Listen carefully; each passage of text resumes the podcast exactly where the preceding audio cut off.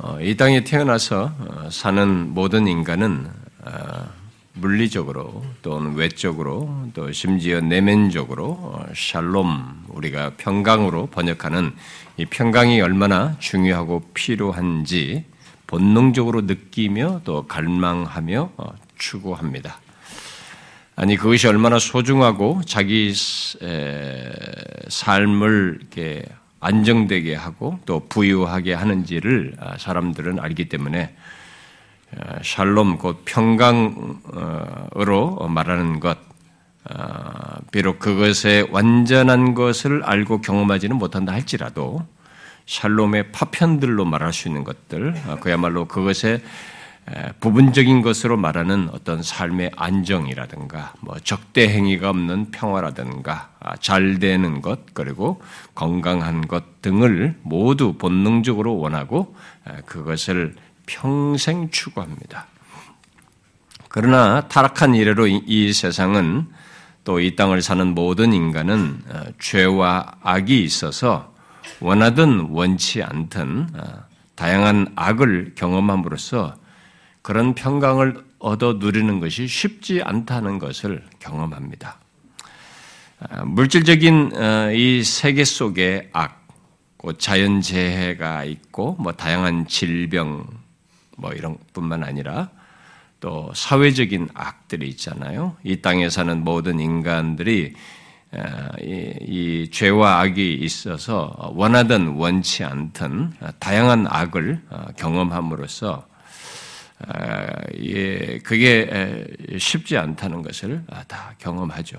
음, 그래서 이 사회적인 악, 이 물질적인 악, 이 세계 속에 있는 이런 뭐 자연재나 질병 속에서 악도 있지만 여러분 우리가 살면서 이 사회적이고 도덕적인 악들을 보지 않습니까? 아, 그래서 뭐 서로가 아, 대적을 하고 어, 대립하고 어, 대립하면서 갖는 악, 뭐뭐 전쟁과 다툼, 어, 서로를 상하게 하고 힘들게 하는 이런 적대 행위, 또 상대를 짓밟고 어, 착취하는 것 등, 또 외면적으로는 경쟁에 의해서 어, 무엇을 얻는 것 같지만 그 경쟁 속에서 이기심과 자기 중심성을 따라서 상대를 향한 어떤 적대 행위를 행위들까지 또 관계 속에서 서로 상처를 주고 힘들게 하는 것까지 우리가 사는 이 세상은 정말 다양한 악이 존재합니다.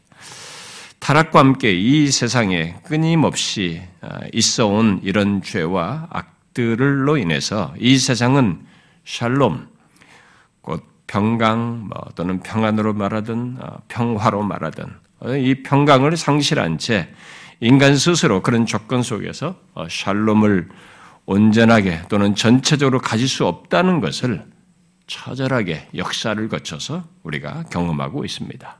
지나온 역사는 바로 그런 역사이기도 한 거죠. 샬롬을 원하나 샬롬을 얻지 못하는 그런 인간의 역사인 것을 보여주는 것이죠. 그런 가운데서 하나님은 샬롬, 곧 평강을 자신 안에 얻을 수 있음을 알리시고 경험하게 하시는 일을 역사 속에서 해오셨습니다. 단순히 샬롬 속에 포함되어 있는 것들, 그런 파편들 중에 어느 것을 외적으로 경험하는 것 정도가 아니라 샬롬의 문자적인 뜻 그대로 온전함 또는 완전함을 하나님 안에서 갖는 것이 무엇인지를 말씀하시고 경험할 수 있도록 하셨습니다. 비록 구약에서 말하는 샬롬 평강이 어, 대적 행위가 없는 평화와 어떤 안정과 건강과 뭐, 어, 잘 되는 것, 뭐 구원 등을 말하면서 하나님과의 관계 속에서 이 땅에서의 삶을 얻는 복을 강조한다고 해도 강조점은 하나님과의 관계 속에서 갖는 온전함을 샬롬으로 평강으로 말을 한 것이죠. 그러나 구약 백성들은 그 하나님 안에서 얻을 수 있는 샬롬 평강을 하나님 밖에서 찾으려고 하는 큰 실수를 했어요. 그들이요. 하나님 밖에서 찾고 얻으려고 하는 유혹을 받았습니다. 그리고 결국 죄 있는 자신들을 구속하신 것 속에서 평강을 누리는데 걸림돌인 죄를 어, 하나님 앞에서 어, 다루며 계속 평강을 누릴 수 있게 하시는 이런 어, 하나님, 그, 그리고 마땅히 행할 길로 인도하시는 하나님께 마음을 두고 그를 신뢰함으로써 샬롬을 풍성히 누릴 수 있도록 하셨음에도 불구하고 그들은 그 길을 가기를 기뻐하지 않았습니다. 그래서 하나님 안에서 평강을 누린 예, 제한된 사례들이 성경의 구약의 역사 속에 있지만 그리고 그런 역사적 시기와 아, 또 사람들이 있지만 구약의 전체적인 분위기, 곧 이스라엘의 역사는 선지자들의 말한 대로 샬롬, 평강을 풍성히 누릴 수 있었음에도 불구하고 못 누렸습니다. 그렇지 못했어요. 우리는 그런 사실을 송교신 예배와 지난주일 예배 때 구약을 중심으로 해서 살피면서 구약에서부터 신약으로 흐르는 원리 하나를 계속 연결해서 얘기했습니다. 바로 평강을 누리는 길로 제시된 것이 무엇인가? 구약에서부터 신약으로 계속 평강을 누리는 길로 제시된 것이 무엇인가를 얘기했습니다. 무엇이라고 했습니까, 여러분? 구약에서 샬롬과 맞물려서 화목제, 그러니까 샬롬을 위한 제사를 제정하여 주시고 샬롬을 누리는 것과 관련해서 어, 심지가 견고한 자를 평강하고 평강하도록 지키신다고 하면서 결국 하나님께 마음을 흔들림 없이 두며 그를 신뢰하는 자를 강조한 것에서 보듯이 하나님과의 관계의 걸림돌인 죄를 회개하여 하나님께 마음을 견고하게 두고 신뢰하는 것이 어, 성경에서 일관되게 신약에서도 적용될 어떤 똑같이 평강을 누리는 길로서 말하는 것이다 라고 했습니다.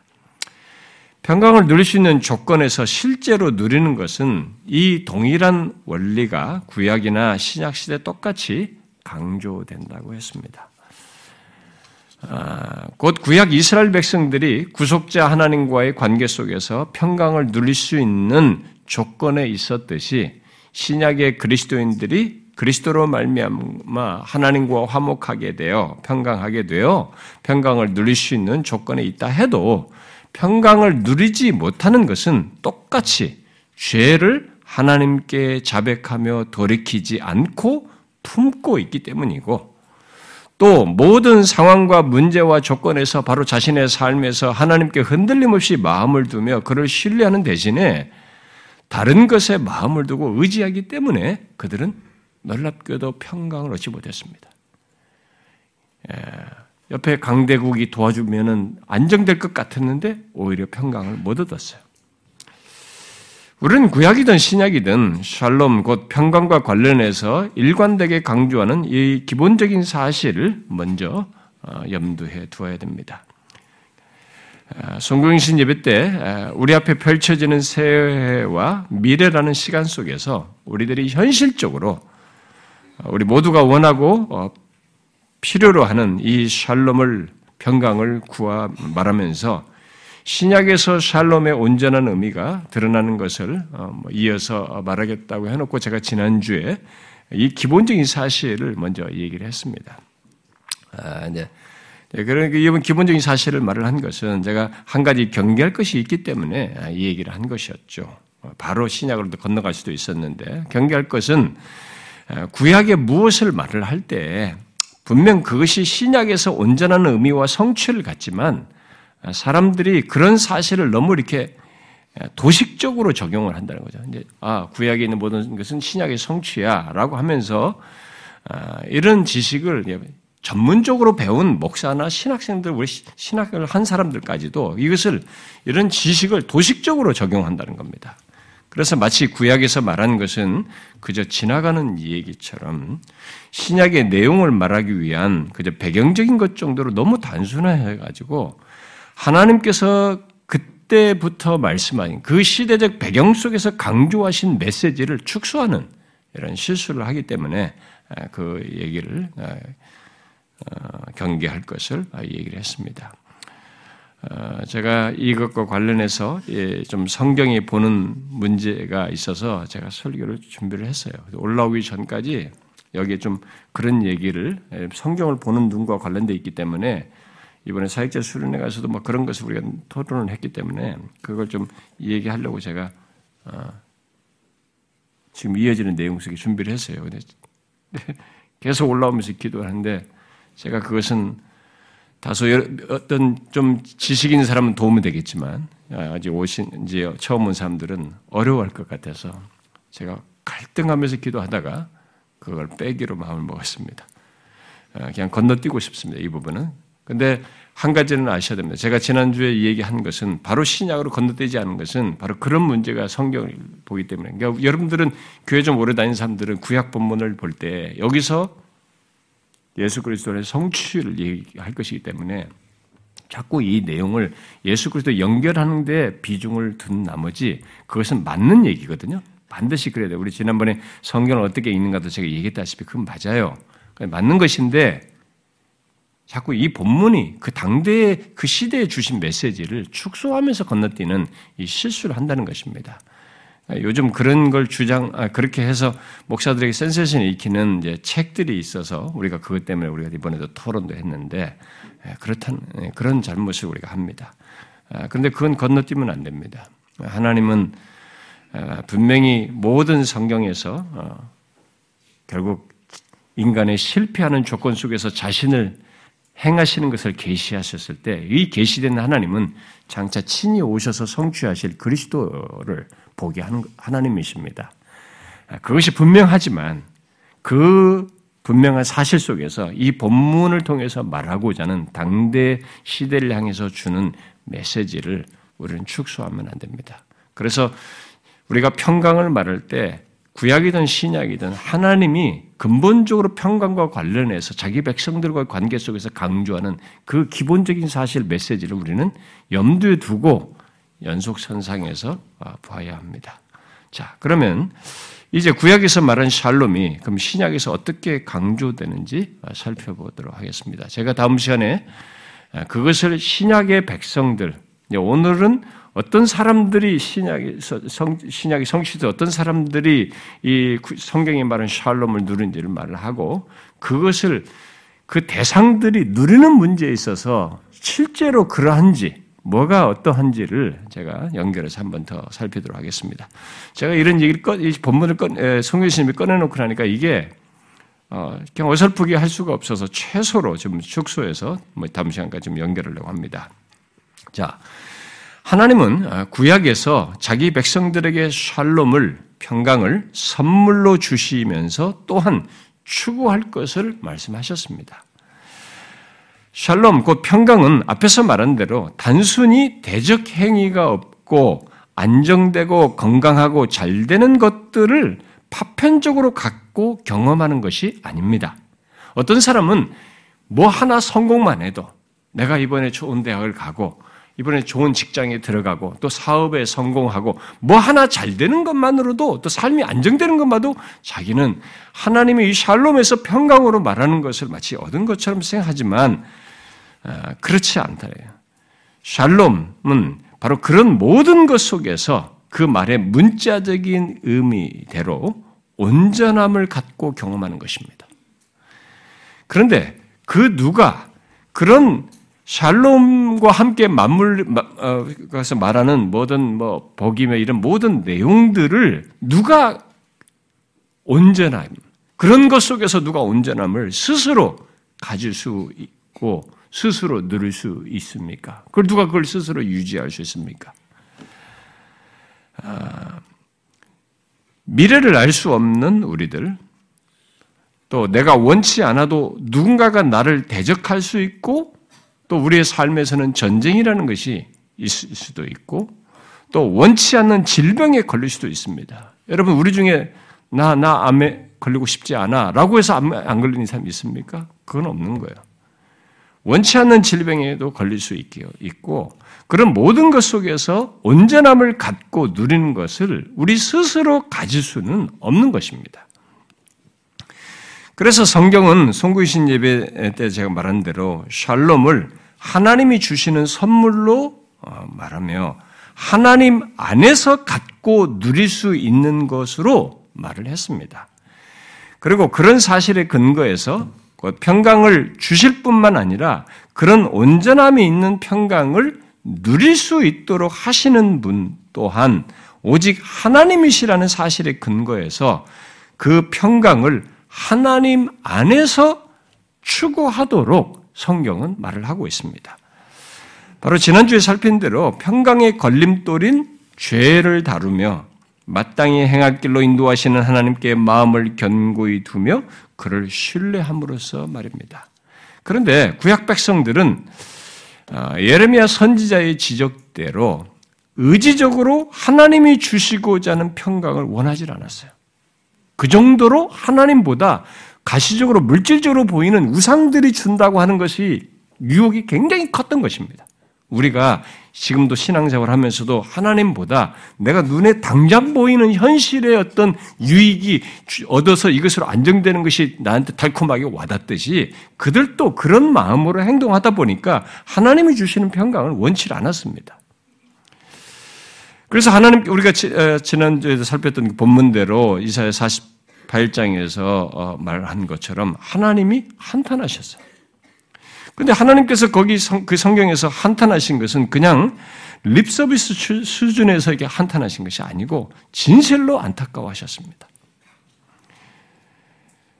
그리고 그 사실을 어, 이렇게 어, 의지적으로 살, 샬롬을 거부했던 최악의 시기인 그 예레미야 당시에 하나님은 다음 같은 말씀으로 자신의 마음을 드러내셨어요. 예레미야 29장 이렇게 말했습니다. 여호와의 말씀이니라 너희를 향한 나의 생각을 내가 안 하니 평안이요 샬롬이요 재앙이 아니니라 너희에게 미래와 희망을 주는 것이니라 이렇게 말했어요. 하나님은 샬롬을 주시는 것을 포기하지 않으셨습니다. 그리고 사람들이 막힘없이 심지어 영원히 평강을 누릴 조건을 갖게 하시기 위해서 또 이 땅에 온 백성들까지 아, 온전한 샬롬을 누리도록 하기 위해서 하나님께서 이 땅에 친히 오실 것을 자신이 직접 오셔서 그 평강을 얻을 수 있는 모든 것을 조건과 배경 그리고 주시는 분으로 오실 것을 예언하셨어요. 그리고 예언한 바대로 아, 아, 마침내 오셨죠. 오늘 본문이 바로 그 복된 소식을 말해주는 내용인 것입니다. 오늘 우리가 읽은 누가복음 2장 그 14절은 바로 온 백성에게 평강을 주시기에 구주로 오신 하나님이 마침내 오셨다라는 사실을 말하고 있는 내용입니다. 인류 역사의 가장 극적인 순간을 말하는 내용이죠. 우리가 흔히 성탄절에 자주 읽는 말씀입니다만 천사가 목자들에게 구유에 나신 예수님에 대해서 오늘 다윗의 동네에 너희를 위하여 구주가 나셨으니라고 하면서 그 구주로 오시는 분이 바로 그리스도다. 바로 메시아이시다. 그리고 주, 그 신적인 주권자 되신 하나님이라고 말을 하며 이 땅에 육신을 입고 오신 그 하나님을 전했을 때 호련히 수많은 천사들이 함께 하나님을 찬송하며 말했는데 그 찬송의 말이 오늘 본문이에요. 뭐라고 말했습니까? 지극히 높은 곳에서는 하나님께 영광이요 땅에서는 하나님이 기뻐하시는 사람들 중에 평화로다라고 했습니다. 우리는 나중에 이 본문을 성탄절이든 뭐 다른 시간에 좀더 상세히 살필 기회가 있을 것입니다. 아, 근데 이 시간에 우리가 먼저 생각할 사실은 앞선 두 번의 말씀에 연결해서 샬롬을 자기 백성들에게 선물로 주시고 계속 그 평강을 구하여 누리도록 하신 하나님께서 친히 샬롬, 곧 평강의 주로 오심으로써 온전한 평강, 그리고 영원한 평강을 선물로 주시며 누릴 수 있는 길을 내셨다는 사실입니다. 우리는 천군 천사들이 하나님께서 친히 이 땅에 육신을 입고 오신 것을 찬양하면서 지극히 높은 곳에서 하늘에서는 하나님께 영광이라고 하고 이 땅, 바로 우리들이 살아가는 세상에 대해서는 다른 것이 아니라 평화, 그 샬롬이라고 말한 것을 주목해야 합니다. 아, 여러분, 여기 천사가 말한 것을 한번 잘 보십시오. 하나님께 영광을 돌리는 것과 상응해서 그들은 이 땅과 관련해서 바로 우리들과 관련해서는 평화, 바로 샬롬을 말했습니다. 왜 다른 것이 아니라 평강, 아, 평화를 말했을까요? 에, 지난 시간에 말한 대로 구약에서의 샬롬을 평강, 평화로 번역을 하지만 그 의미는 더욱 풍성한 내용을 담고 있습니다. 그럼에도 영어든 어떤 다른 나라의 언어든 간에 이 적절한 이 구약에서 말하는 샬롬을 번역할 적절한 말이 없기 때문에 우리가 평화, 평강으로 번역을 하고 있는 것입니다. 신약 성경의 어, 말인 헬라어에도 그것을 적절히 번역할 말이 없어서 헬라어에 있는 그냥 평강, 평화를 뜻하는 그 단어를 에일이라는 단어인데 그 단어를 그냥 그대로 이 구약의 샬롬을 대신하는 말로 써서 번역했어요. 그래서 지금 본문에서 말하는 것이 분명 구약에서 말하는 샬롬을 말하는데 평화, 평강, 평안, 뭐 이것을 뜻하는 신약의 용어로 기록되어 있습니다. 그런데 여기서 우리가 주목할 것은 왜 하나님께서 친히 이 땅에 육신을 입고 오신 사실을 두고 천사들이 지극히 높은 곳 하늘에서는 영광이라고 하고 우리들이 사는 땅과 관련해서는 평화라고 말했는가 하는 거예요. 여러분, 왜 평화라고 말했을까요? 일단 쉽게 말하면 구약에서와 똑같이 이 땅에 가장 필요한 것이 바로 샬롬, 곧 평강이기 때문입니다. 바로 구약에서 샬롬의 문자적인 뜻, 곧 이 땅에 어떤 것을 갖고 경험을 하던 그 모든 것 속에서 또 그 모든 것을 통해서 온전함을 갖는 것, 바로 그런 큰 내용을 이 샬롬이 담고 있기 때문에 그런 것이죠. 죄 있는 인간이 과거의 죄가 해결되고 또 자신의 영혼과 인생 속에서 곧 현재와 미래, 심지어 영혼까지 포함하여서 온전함을 갖는 것, 이게 바로 샬롬이에요. 평, 여기서 성경에서 말하는 평강인 것입니다. 여러분, 보통 인간이 자신에게 있어서 가장 크고 중요한 것으로 여기는 것이 무엇입니까? 안정입니까? 여러분, 제가 다음 시간에 이제 이런 직접적인 문제, 실천적인 문제를 얘기, 제기하겠습니다만, 한번 진지하게 생각해 보십시오. 우리는 이 성경이 말하는 샬롬을 무엇보다도 못한 것을 취급합니다. 내 눈앞에 보이는 어떤 거 하나보다도 못하게 취급을 합니다. 잘 생각해 보세요. 그러나 한번 정직하게 우리 우리들의 인생 속에서 우리 자신에게 있어 가장 크고 중요한 것이 무엇을 여기는 게 뭡니까? 안정? 성공입니까? 굉장한 가치죠. 우리가 몰입하는 거죠. 건강입니까? 우리는 건강이 거의 신의 수준에 이르렀습니다. 또 마음이 안정되고 편안한 것입니까? 뭐 내가 지금 열심히 해서 뭔가 어, 이루는 것, 얻는 것, 성취입니까? 분명 그런 모든 것이 필요하고 중요합니다. 그러나 우리에게 가장 크고 중요한 것은 그런 것들이 아니에요. 여러분과 제가 다 아는 바대로 무엇입니까? 나라는 존재에서 가장 중요한 것이 뭐예요? 생명입니다. 생명이에요. 안정이나 성공이나 건강이나 마음의 편한 것이나 적대행위가 없는 평화 같은 것도 모두 생명이 있는 것 안에서 가치를 말할 수 있는 것들입니다. 그야말로 생명과 함께 안정과 건강과 성공과 성취, 뭐 적대행위가 없는 평화, 마음의 평강을 가질 때 모든 것이 온전하고 그야말로 그것들을 누릴 수가 있게 되는 것이죠. 그래서 성경은 처음부터 샬롬, 평강을 그런 것들 중 어느 것 하나와 관련해서 말하지 않고 그런 것들과 다 연결해서 그 모든 것들 속에서 온전함을 갖는 것으로 말을 한 것입니다. 그런데 구약시대에서부터 그런 온전함이 있는 샬롬, 평강을 누리지 못하는 가장 결정적인 문제가 이제 우리가 정리를 해서 보면 뭐였습니까, 여러분? 하나님께서 그렇게 그런 것을 주고자 했지만 그들이 결국은 그런 평강, 하나님이 주시고자 하는 평강을 누리지 못한 가장 결정적인 걸림돌이죠. 문제 있어요. 그게 뭐였습니까? 그건 한마디로 말하면 죄 때문이었습니다. 그리고 그 죄의 핵심은 예레미야서 2장에서 말한 대로 생수의 근원 대신 결국 생명 대신 하나님을 버리고 스스로 웅덩이를 판 것입니다. 바로 생명의 근원이신 하나님을 버리고 스스로 생명을 유지하며 누리고자 했다는 것이죠. 결국 생명을 누리는 것, 그리고 그 안에서 평강을 누리는 것은 생명의 근원이신 하나님 안에서인데 그 하나님을 저버렸던 것이 그게 결정적이었어요. 바로 그런 죄를 샬롬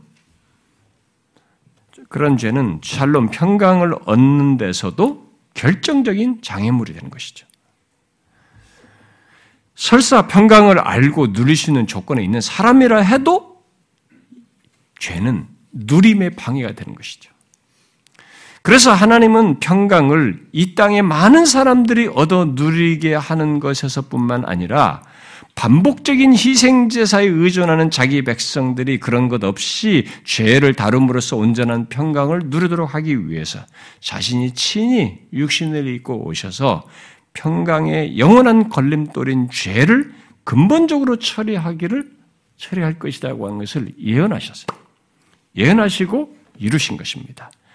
대표적인 예언으로는 우리가 뭐 한두 구만 읽으면 이사에서 9장에서 다윗 계통의 메시아를 예언하면서 말을 했죠. 다윗 계통의 메시아를 예언하면서 오실 그분을 평강의 왕이라고 말했어요. 유명한 말씀이죠. 이는 한 아기가 우리에게 낳고 한 아들을 우리에게 주신 바 되었는데 그의 어깨에 정사를 메었고 그의 이름은 기묘자라 묘사라 모사라 전능하신 하나님이라 영존하시는 아버지라 평강의 왕이라 할 것임이라 그랬어요. 당대 시대적 배경 속에서의 왕을 전망하면서도 궁극적으로 오실 메시아를 얘기하면서 그를 평강의 왕이라고 했습니다. 오늘 본문에서 어, 천사들이 이 땅에 오신 예수 그리스도를 두고 하늘에는 영광이요 땅에서는 평화라다라고 했을 때 그 말 속에는 바로 그렇게 예언한 평강의 왕이 마침내 오심으로 이 땅에 평화로다라고 한 것이 담겨져 있는 것이요. 그분이 오심으로써 있게 될 평강을 이 마침내 성취됐다는 것을 말하는 것이죠. 따라서 이 천사들은 마침내 그분이 오심으로써 샬롬, 평강을 누릴 수 있는 길이 열리게 되었다는 것. 구체적으로 말하면 온 땅이 평강을 얻어 누릴 수 있는 근본적인 역사가 있게 될 것을 말을 하고 있는 것입니다. 그게 무엇입니까? 평강을 얻어 누리기 위해서 반드시 해결해야 할 죄를 하나님께서 친히 오셔서 해결하시는 것이에요. 이 어마어마한 역사를 역사가 이제 성취되는 것으로 얘기를 하는 것입니다. 바로 그런 놀라운 역사로 말미암아서 있게 될 샬롬을 말을 한 것이죠. 그 사실을 선지자 이사야는 구체적으로 예언했습니다. 그 유명한 이사야 53장에서 그가 찔림은 우리의 허물 때문이요 그가 상함은 우리의 죄악 때문이라 그가 징계를 받음으로 우리가 뭐를 뭐예요? 평화를 샬롬을 누리고 이렇게 말했습니다. 어떻게 해서 샬롬을 누릴 수 있게 됐다는 것입니까? 여호와의 종으로 오신 하나님의 아들 예수 그리스도께서 우리의 죄를 지시고 징계를 받음으로써 죄를 처리함으로써입니다. 그러니까 우리의 죄가 해, 해결돼야만이 샬롬을 누릴 수 있다는 것을 말을 한 것이죠. 죄가 해결되지 않는 조건에서는 그 누구도 성경에서 말하는 샬롬, 바로 우리가 얻고 소유하고 경험하는 모든 것들 속에서 온전함이 있는 샬롬을 얻을 수도 누릴 수도 없습니다. 그러므로 죄를 해결하여 그런 온전함이 있는 샬롬을 주시기 위해서 하나님께서 친히 이 땅에 오셔서 우리의 죄를 지시고 우리의 죄에 대한 징계, 그 죄가 요구하는 값을 지불하는 것을 할 것을 예언했던 거죠. 온전한 샬롬을 온전한 샬롬은 참 생명을 누리는 것 속에서만 가능한 것입니다. 그런데 바로 그것이 불가능한 조건, 영원한 걸림돌인 그 죄를 해결함으로써 얻어 누리게 누리, 누리도록 하기 위해서 하나님이 오셔서 죄를 지시고 죽으시는 거예요. 그래서 성경에 우리가 이 그리스도의 오심과 관련해서 지금 본문도 그렇고 어, 이사에서도 그렇고 평강의 왕으로 말한 것에도 그렇고 그분의 오심과 관련해서 평강으로 샬롬으로 연결해서 말한 것을 우리는 대충 생각하면 안 됩니다. 이건 굉장히 중요한 사실을 우리에게 말하는 것입니다. 그래서 우리가 나중에 완성될 하나님 나라에서도 이 샬롬으로 말하는 것의 실체를 아무런 제약, 악과 고통, 죄가 없는 그런 조건 속에서 온전한 샬롬을 경험하는 것입니다. 그것이 그 진가를 우리가 지금도 조금만 안정돼 봐도 평강이라는 거, 평화라고 하는 것의 그 단면, 파편만도 우리는 굉장히 야, 이거 진짜 좋다. 이렇게 할 수 있습니다. 여러분들이 아무런 방해가 없는 멋진 이 바닷가든 어딘 그런 자연 환경에서 며칠만 안정되게 누려도 우리가 이 세상에 그저 외적인 것인데도 불구하고 우리는 그것이 얼마나 부유한지, 복된지를 경험합니다. 그런데 그런 것에 오리지널이에요. 완벽한 것입니다. 그 근원이신 하나님과의 그, 그의 생명 안에서 완전한 샬롬을 누리는 것을 얘기하는 것이거든요. 그 모든 것이 해결되는 조건이 죄예요, 죄. 죄가 해결되는 조건이에요. 그래서 여기 지금 생명의 근원 되신 하나님 안에서 바로 그분과의 관계 속에서 화평하여 그러니까 죄를 해결하여 온전한 샬롬, 아니 영원한 샬롬을 알고 얻고 누릴 수 있게 하시는 것이죠. 그가 오셔서. 그래서 지금 바로 그 일이 이제 마침내 도래하게 됐다고 천사들이 말한 것입니다. 그래서 천사들이 본문에서 구주 곧 그리스도께서 이 땅에 육신을 입고 오신 것을 두고 땅의 평화라고 이렇게 말을 한 것은 바로 그 놀라운 일이 이제 50분으로 말미암아 도래하였다라고 말을 하는 것입니다. 그래서 그리스도께서 나시기 바로 전에 사가랴가 성령의 충만함을 받아서 그리스도를 예비할 그리스도가 오시기에 그 앞서서 그를 예비할 요한의 출생과 관련해서 말을 하면서 나실 그리스도와 관련해서 이렇게 예언적으로 미리 말했어요. 아직 출생하지 않은 조건에서 이렇게 예언을 했습니다. 누가 보면 밀장에서 이렇게 예언했죠. 찬송하리로다. 주 이스라엘의 하나님이여 그 백성을 돌보사 속량하시고 우리를 위하여 구원의 뿔을 그 종 다윗의 집에 일으키셨으니 이렇게 말했어요. 그리고 뒤에 자기 아들 요한이 주 앞에 앞서가서 그 길을 준비하여 주의 백성에게 그 죄사함으로 말미암는 구원을 알게 하리라고 하리니라고 말을 했어요. 이로써 그러면서 이로써 돋는 해가 이 돋는 해는 바로 그리스도를 말하겠죠. 그리스도께서 위로부터 임하여 어둠과 죽음의 그늘에 앉은 자에게 비치고 우리 발을 평강의 길로 샬롬의 길로 인도하신다라고 말했습니다. 인도하실 것을 얘기했습니다. 자, 그리스도께서 어떤 자에게 자신을 나타내어서 어디로 인도하신다라고 이 사가랴가 지금 예언적으로 말을 하고 있는 것입니까? 바로 어둠과 죽음의 그늘에 앉은 자들에게 자신을 나타내어 평강의 길로 인도하신다라고 말을 하고 있습니다. 그러므로 이 본문에서, 본문에서 천사가 이 땅에 오신 예수 그리스도를 두고 땅에는 평화라고 어? 샬롬이라고 말한 것은 죄로 인해서 어둠과 죽음의 그늘에 앉아 있는 자들에게 이제 샬롬의 길이 평강의 길이 열리게 되었다라고 말을 하는 것입니다. 이 세상이 또 어떤 한 인간이 어둠과 죽음의 그늘에 앉아 있다는 것은 단순히 문학적인 표현을 말하는 것이 아니라 우리 모두가 경험적으로 보고 확인하는 이 세상과 이 땅의 모든 인간들의 처지를 정확하게 말한 것입니다. 그렇지 않아요? 타락한 이 세상, 또 죄 있는 인간은 어둠과 죽음의 그늘 아래 있습니다. 그렇지 않은 인간이 어디 있습니까? 다 그, 왜요? 우연히 그렇게 된 것입니까? 아니지 않습니까? 다 왜 우리가 모두 이 나면서부터 어둠과 죽음의 그늘 아래 있습니까? 죄 때문입니다. 인간은 이 세상은 죄로 말미암아 흑암과 죽음의 그늘 아래서 살아가요. 남에서부터 즉각 그걸 경험합니다. 그래서 우리가 로마서 살피다시피 태어나면서부터 죽음을 향해 달리는 겁니다. 신, 신생아가. 우리는 죽음의 그늘 아래 살아가요.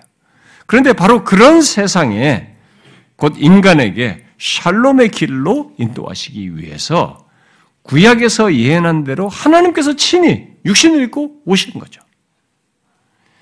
그런데 이 평화와 관련해서 천사들은 본문에서 한 가지 주목할 사실을 덧붙여서 말을 하고 있습니다. 무엇입니까? 이 어마어마한 일이 마침내 역사적으로 이루어진다. 그가 오심을 있게 됐다. 그런데 그 놀라운 소식을 말하는 중에 이 표현 속에 우리가 주목할 표현이 있어요. 뭐예요? 하나님께서 주시고자 하는 샬롬을 이 땅의 모든 사람들이 다 얻어 누리는 것은 아니라는 것입니다. 이 땅에 어떤 자들에게 샬롬 평강이 평강이라고 말을 하고 있습니까? 하나님이 기뻐하시는 사람들 중에라고 말하고 있습니다. 문자적으로 번역하면 호의를 입은 사람들이에요. 곧 하나님의 호의를 입은 사람들 중에입니다.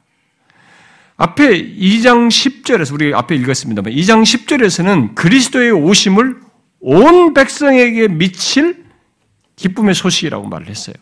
그런데 정작 그들 중에 하나님의 샬롬을 얻고 경험하는 사람은 온 백성은 아닌 거예요. 하나님의 호의를 입은 사람들, 하나님이 기뻐하시는 사람들이라고 말을 하고 있습니다. 이 사실은 하나님께서 육신을 입고 이 땅에 오신 것은 유대와 유대 백성들을 일차적으로 지칭해서 온 백성이라고 말했겠습니다만은 그러니까 유대와 온 백성을 넘어서서 이 땅의 모든 사람을 위해 오신 것이지만 그분이 오신 것은 진짜 온 세상을 위해, 온 백, 모든 사람을 위해서 오신 것입니다. 그렇지만 그의 오심으로 실제 하나님의 샬롬을 평강을 얻어서 누리는 사람은 그들 전부가 아니라 누구예요? 하나님이 기뻐하시는 사람들이라는 거죠. 여기 하나님이 기뻐하시는 사람은 마태복음 1장의 표현으로 말하면 예수의 나심과 예수의 이름으로 나실 것을 말하면서 말한 그 표현으로 말하면 그들의 죄에서 구원할 자기 백성을 말하는 것이에요. 마태복음 1장 21절로 표현하면 누가 보면 1장 50절 이하로 말하면은 하나님을 두려워하는 사람이에요. 그러므로 우리가 이 시간에 마침내 샬롬의 왕이신 예수 그리스도께서 오심으로써 얻어 누릴 수 있는 샬롬과 관련해서 먼저 생각할 사실은 신약에서 샬롬의 온전한 의미보다도 예, 그것은 좀더 어, 덧붙여서 설명할 것이지만 뭐 다음 시간에도요. 그것보다도 먼저 우선적인 것은 과연 내가 여기서 말하는 이 한정된 사람으로 말하는 사람이죠. 샬롬을 얻어 누리는 사람, 바로 하나님이 기뻐하시는 사람인가 하는 것이에요. 성경에서 말하는 샬롬을 얘기할 때 결국은 이제 이게 전시품이 아니고 실제로 소유하여 누리는 것과 관련해서는 성경이 이 천사가 그분이 오시는 극적인 소식을 전하는 사에 대해서 찬송하는 내용 속에서 이렇게 한정 짓고 있어요. 그래서 이 샬롬과 관련해서 결국 성경이 말한 그 복되고도 부유한 샬롬과 관련해서 우리가 생각해야 될 것은 과연 이 샬롬을 얻어 누리는 사람이냐, 그 대상이냐라는 거죠. 하나님이 기뻐하시는 사람인가 하는 것입니다. 오늘 강조점은 제가 이겁니다. 다음 시간은 이, 사, 이 사람들이 어떠한가에 대한 얘기를 구체적으로 얘기를 하고 이 사람, 하나님이 기뻐하시는 사람인가요? 흑암과 죽음의 그늘 아래 있는 이 세상이에요. 그런 인간 조건은 샬롬이 필요한 조건입니다. 그래서 흑암과 그늘 아래 있는 모든 인간은 다 샬롬을 필요로 해요. 중요한 것은 그 조건에서 하나님의 호의를 입은 사람인가, 결국 그리스도 안에서 샬롬을 얻어 누리는 사람인가 하는 것이에요. 자, 여러분은 그런 자이십니까? 그리스도께서 오셔서 주시고자 하는 샬롬을 알고 소유하여 경험하고 있느냐는 거예요. 샬롬, 평강을 삶 속에서 지속적으로 누리는 것에 앞서서 먼저 자신이 예수 그리스도로 말미암아 누릴 수 있는 자인지부터 우리는 물어야 할 것입니다. 이 세상에 우리가 나를 샬롬을 흔드는 것은 굉장히 많습니다. 그런데 그 그게 이제 흑암과 그 죽음의 그늘 안에 있는 조건이에요. 그런데 그 조건에서 어떤 사람들이 그 모든 조건 속에서도 하나님이 직접 오셔서 주시고자 하는 샬롬을 소유해 누리는 거죠. 자, 우리가 예수를 믿으면 이게 가상적인 얘기가 아니라 실제라는 것을 알, 알 것입니다. 그래서 우리는 뭘 해야 돼요? 자신 예수 그리스도로 말미암아 그런 샬롬을 누릴 수 있는 자인지. 이 질문이 필요하고 중요한 것은 사람들이 이것 없이 샬롬 평강을 원하고 있고 이 성경이 말하는 이 천사들이 말한 찬송 속에서 말하는 이런 사실을 생각지 않고 샬롬과 평강을 원하고 있고 심지어 자신이 예수를 믿는다고 하면서도 그래서 샬롬을 누릴 수 있는 조건과 지위를 가지고 있다고 하면서도 실상은 평강의 왕이신 그리스도 안에서 얻는 샬롬을 모르는 듯이 살아가는 사람들이 교회당 안에 있기 때문이에요. 이 질문이 저는 필요하다고 봐요. 아, 성경은 이런 사람들이 한다고 합디다 라고 하는 성경이 말하는 사실만 제가 설명하고 끝낼 문제는 아니에요. 본문을 가지고 말한다면 구원은 다른 것이 아니라 이 땅에 오신 구주 예수 그리스도로 말미암아 샬롬을 얻는 것이에요. 하나님과 샬롬하여 하나님과 화평하여 하나님 안에서 평강을 소유하고 누리고 사는 것이 구원이에요. 그걸 영원으로까지 이때어 가는 것입니다. 그래서 바울은 로마서 5장에서 구원 얻는 어? 구원받은 이 구원과 관련해서 믿음으로 의롭다움을 받은 것으로 구원을 설명하면서 그것에 연결해서 그 의롭다움을 받은 사람들에게 뭐라 그래요? 우리 주 예수 그리스도로 말미암아 하나님과 화평을 누리자. 결국 샬롬을 누리자는 겁니다. 이 땅에서부터. 그러므로 확인해 보십시오. 여러분이나 저나 우리는 모두 어둠과 죽음의 그늘 안에 있었던 사람들입니다. 다른 표현으로 말하면 흑암의 권세 아래 있었고 죄의 지배 아래 있었고 율법 아래 있었고 사망이 왕노릇하는 조건에서 살았습니다. 그래서 우리들은 근본적으로 샬롬을 몰랐습니다. 우리가 말하는 샬롬은 성경이 말하는 샬롬이 아니었죠. 예수를 만나기 이전까지는 뭘 잘되고 좋다, 행복하다 해도 그것은 다 지나가는 것이 가짜였지 온전한 것이 아니었습니다. 성경이 말하는 샬롬이 아니었어요. 몸은 건강했을지 몰라도 또 잠시 삶이 안정되고 성공했을지 몰라도 뭔가를 이뤄내고 성취했을지 몰라도 그런 모든 것 속에서 온전함을 갖지는 못한 것이죠. 왜요?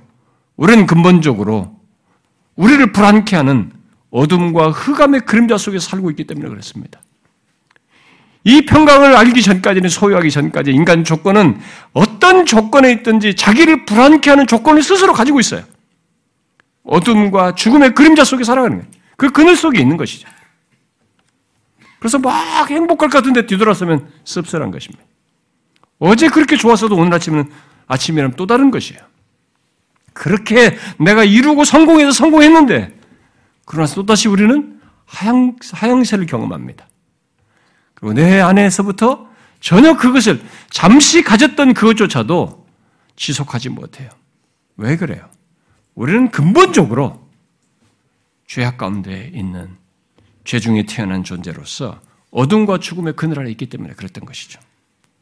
그러므로 온전함이 있는 샬롬을 가지려면 죄로 인해서 있게 된 어둠과 죽음에서 벗어나야 하고 나의 죄에 대한 정죄와 사망에서 벗어나야 하는 것입니다. 신약의 샬롬은 바로 그런 사실을 중점적으로 강조함으로써 구약에서 말한 샬롬의 의미를 더욱 온전케 하고 정확히 하고 풍성케 하는 것이죠. 그래서 우리의 죄와 죄로 인해서 있게 된 어둠과 죽음, 율법의 정죄와 또 흑암의 권세에서 벗어나지 않는 한 그 누구도 진정한 샬롬, 평강을 가졌다고 할 수 없고 실제로 가질 수도 없습니다. 아무리 사업이 잘 되고 몸이 건강해도 그는 죄로 인한 사망의 그늘 안에 종죄와 심판을 받아야 하기에 온전함이 있는 평강이라고 말할 수가 없는 것이에요. 어떻습니까?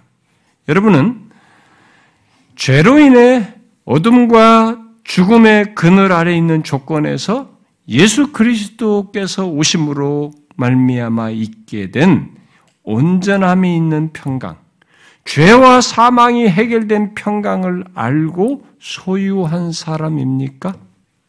어떠세요?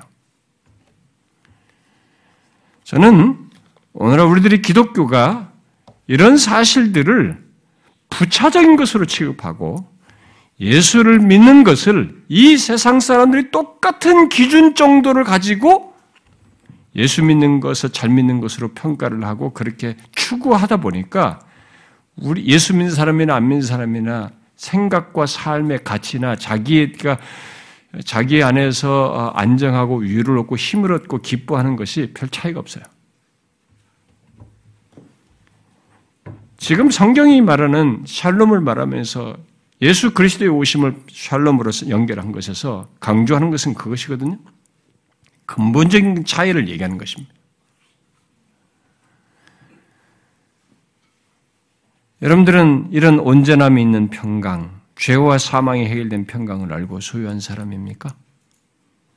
그래서 그 평강을 그 무엇보다도 귀하게 여기며 누리기를 원하십니까? 삶 속에서? 또 지속적으로 누리기 위해서 지난주에 살핀 대로 죄를 자백하며 모든 상황과 조건에서 마음을 하나님께 경고히 두며 그분을 신뢰하십니까? 그게 평강은 하나님 안에서거든요. 생명의 그러내신 그분 안에서거든요. 그래서 그렇게 하십니까? 이스라엘 백성들은 그걸 저버리고 끼웃거렸어요. 이 가난 신들이 풍요를 준다니까 풍요를 위해서 이 하나님을 이 하나님 안에서 갖는 이 평강을 하찮게 취급했어요. 이쪽으로 다 갔습니다. 오늘도 똑같거든요. 오늘도 우리들은 이 하나님 안에서 이 평강, 이 온전함 있는 평강을 잘 몰라요, 사람들이. 기준을, 이방신들이 말하는 그 기준을 가지고 모든 걸 평가를, 평강을 평가하고 그것이 있어야 평가하다고 생각하는데 그걸 자꾸 쫓아가는 이스라엘 사람들처럼. 그래서 결국 이 죄를 가짐으로써 평강을 못 누리는 일을 우리 똑같이 하는 거죠. 여러분, 성경이 말하는 샬롬을 알고 소유하여 누리는 것은 한 인간 존재가 얻을 수 있는 복 중에 가장 큰 복을 말하는 것이에요. 성경의 문맥 속에서 이 단어를 이걸로 표현한 것들 내용들 다 신구약을 통 합해 보면 많은 내용을 담고 있어서 어, 구약에서도 이 평강은 여러 뭐 건강 뭐 이런 것도 다 얘기하는 중에 그 구원도 포함되어 있어요. 용어가. 그러므로 우리는 이것을 막연하게 생각지 말고 우리들이 이 땅에서 가장 소중하게 여기는 것 우리가 그런 게 많이 있잖아요. 그것 이상으로 성경이 말하는 샬롬을 내가 알고 소유 누리는가를 생각해 봐야 돼. 어떻습니까? 여러분은 성경이 말하는 샬롬, 하나님이 오셔서 주시고자 하는 샬롬을 알고 소유한 사람이에요?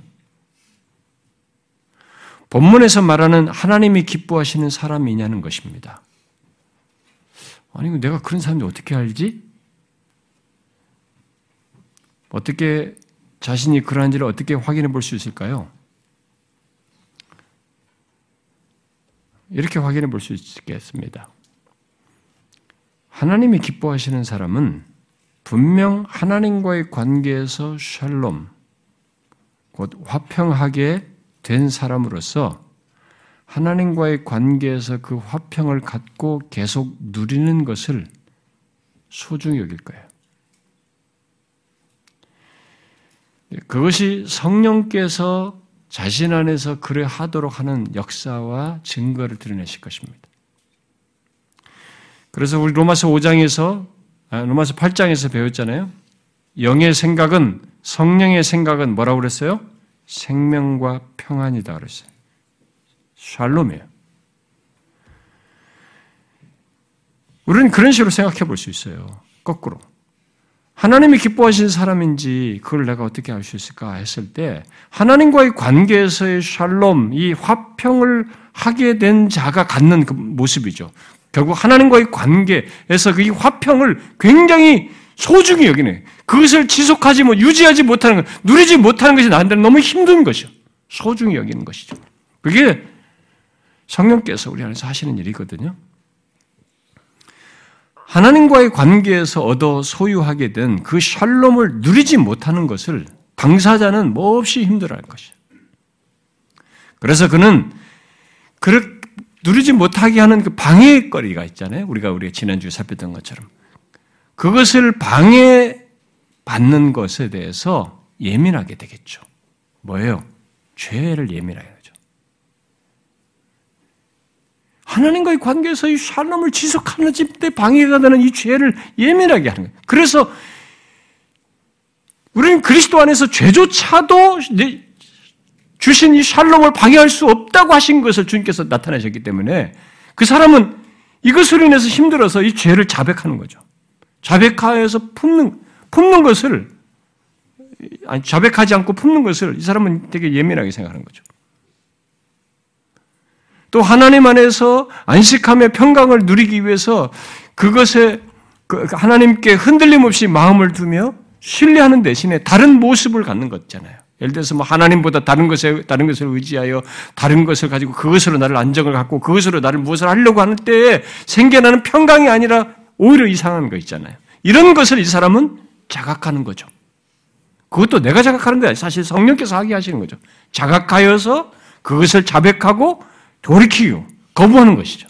이런 것을 통해서 알 수 있겠죠. 여러분 어떻습니까?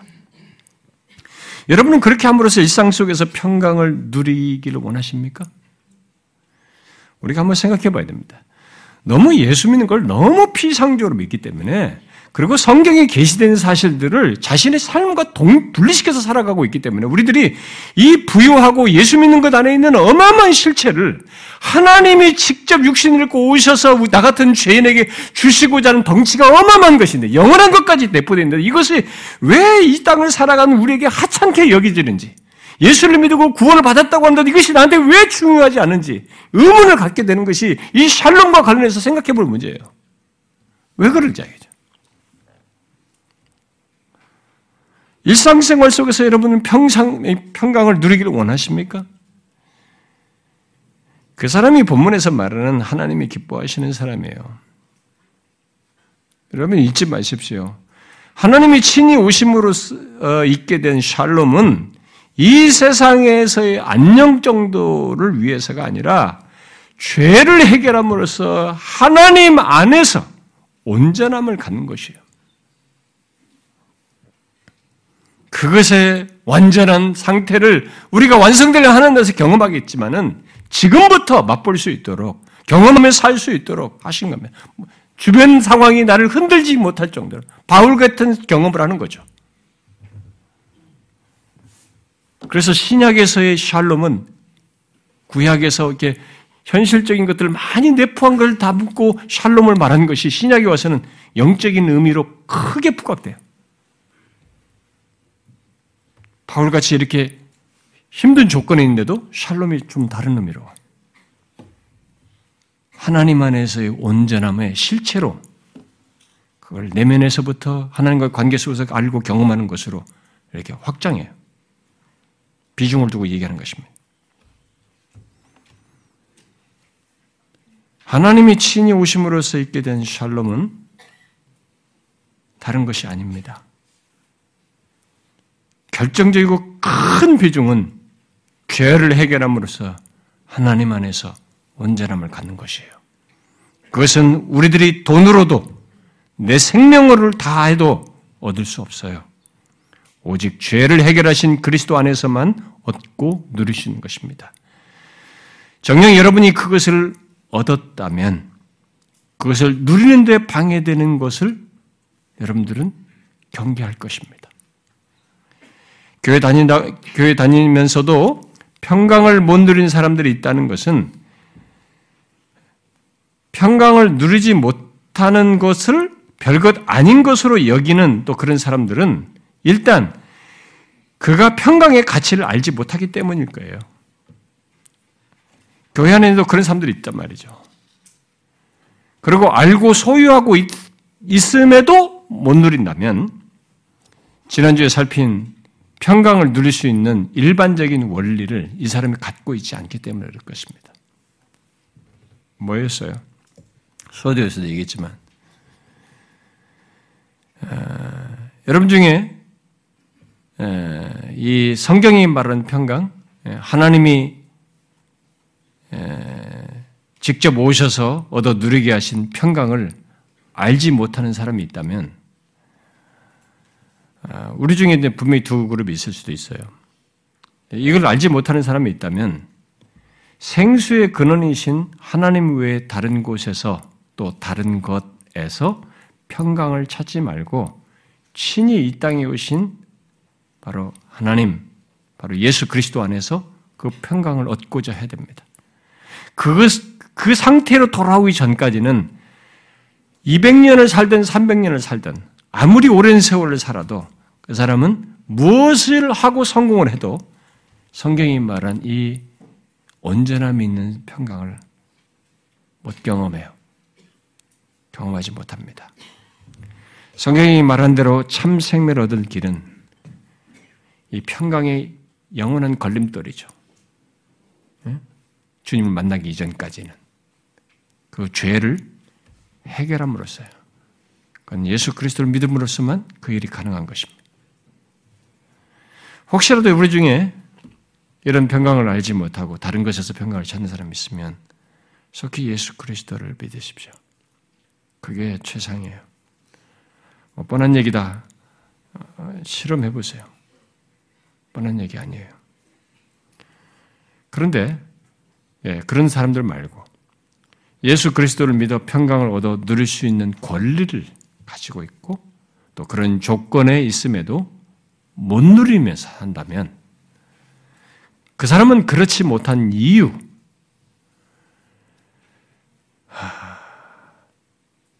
그게 뭔지를 지금 앞에서 말한 이런 방해가 되는 그런 것들이 자격이 있는지를 한 번 더 확인해 보셔야 합니다.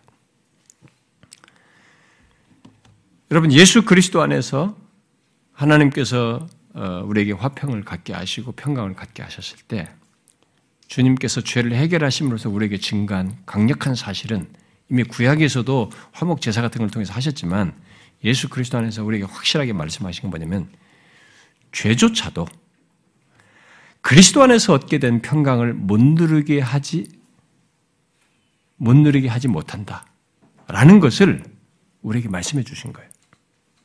어떻게 함으로 죄를 자백하고 돌이킴으로써 얼마든지 우리는 설사 죄가 있어도 평강을 누릴 수 있다. 그리스도 안에서. 그 영원한 샘 안에서. 그걸 말해 준 것이거든요. 그래서 그런 조건에 있어요. 근데, 그런데 자기가 평강을 못 누린다면 이제 생각해 봐야 되는 거죠. 내가 혹시 죄도 자백하지 않고 죄를 품으면서 살아오고 있지는 않는지. 죄를 자백하는 것에서도 죄를 자백하고 돌이키는 것에서도 형식적으로 하고 있는 건 아닌지. 성령의 감동과 이끄심을 따라서 하나님과의 관계 속의 평강을 누리는 것에 대해서 예민하게 내 안에서 역사하시는 성령의 감동을 따라서 하는 것이 아니라 그냥 우리 고해성사 하잖아요. 예, 여러분 제가 어, 몇 차례 그런 얘기 했습니다만 예수 믿는 사람들이요. 죄를 자백하면서 꼭 카톨릭의 고해성사 같은 것을 행동하는 사람이 있습니다. 여러분들끼리 서로 나누면서도 나 죄를 자백한다고 말을 하거든요. 근데 여러분 죄, 이 고해성사 효과가 굉장히 큽니다. 딱 하고 나면 일단 시원해요. 우리는 신앙적으로 그렇게 하면 된다라는 인식이 있기 때문에 옳은 걸 했다는 것에 나를 안정시키기도 하고 그래서 심리적으로 시원합니다. 고해성사 효과가 굉장히 커요. 그래서 그런데 성경에서 죄의 자백은 성격이 다릅니다. 성경에서 죄의 자백은 성령의 감동 속에서요. 성령의 인도 속에서입니다. 성령의 감동과 이끄심 속에서 하는 것이어야 돼요. 입술로 하는 게 아닙니다. 그래서 로마서 8장의 영의 생각은 생명과 평안이다. 라고 말한 것이 다 연결되어 있어요. 예수 믿는 자임에도 성령을 따라서 죄를 다루는 것이 없고 회개가 없으면 그는 그리스도께서 오셔서 누리게 하신 그 복된 평강을 알고 소유하고 있어도 누리지는 못하여 방해를 받는 것입니다. 그 시기적으로. 근데 이런 모순이 어디 있습니까? 이 엄청난 만찬을 두고 엄청난 것을 소유했는데 이걸 못 누린다니 이런 바보가 어디 있습니까?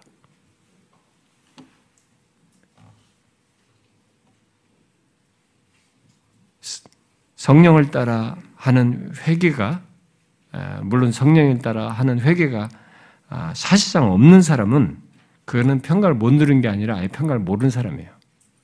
그, 그래서 자신이 진짜로 성령을 따라서 회개하여서 언제든지 죄를 자백함으로써 이 평강을 누리는 것, 이 가치를 소중히 여기는 사람인지를 여러분들이 보셔야 합니다.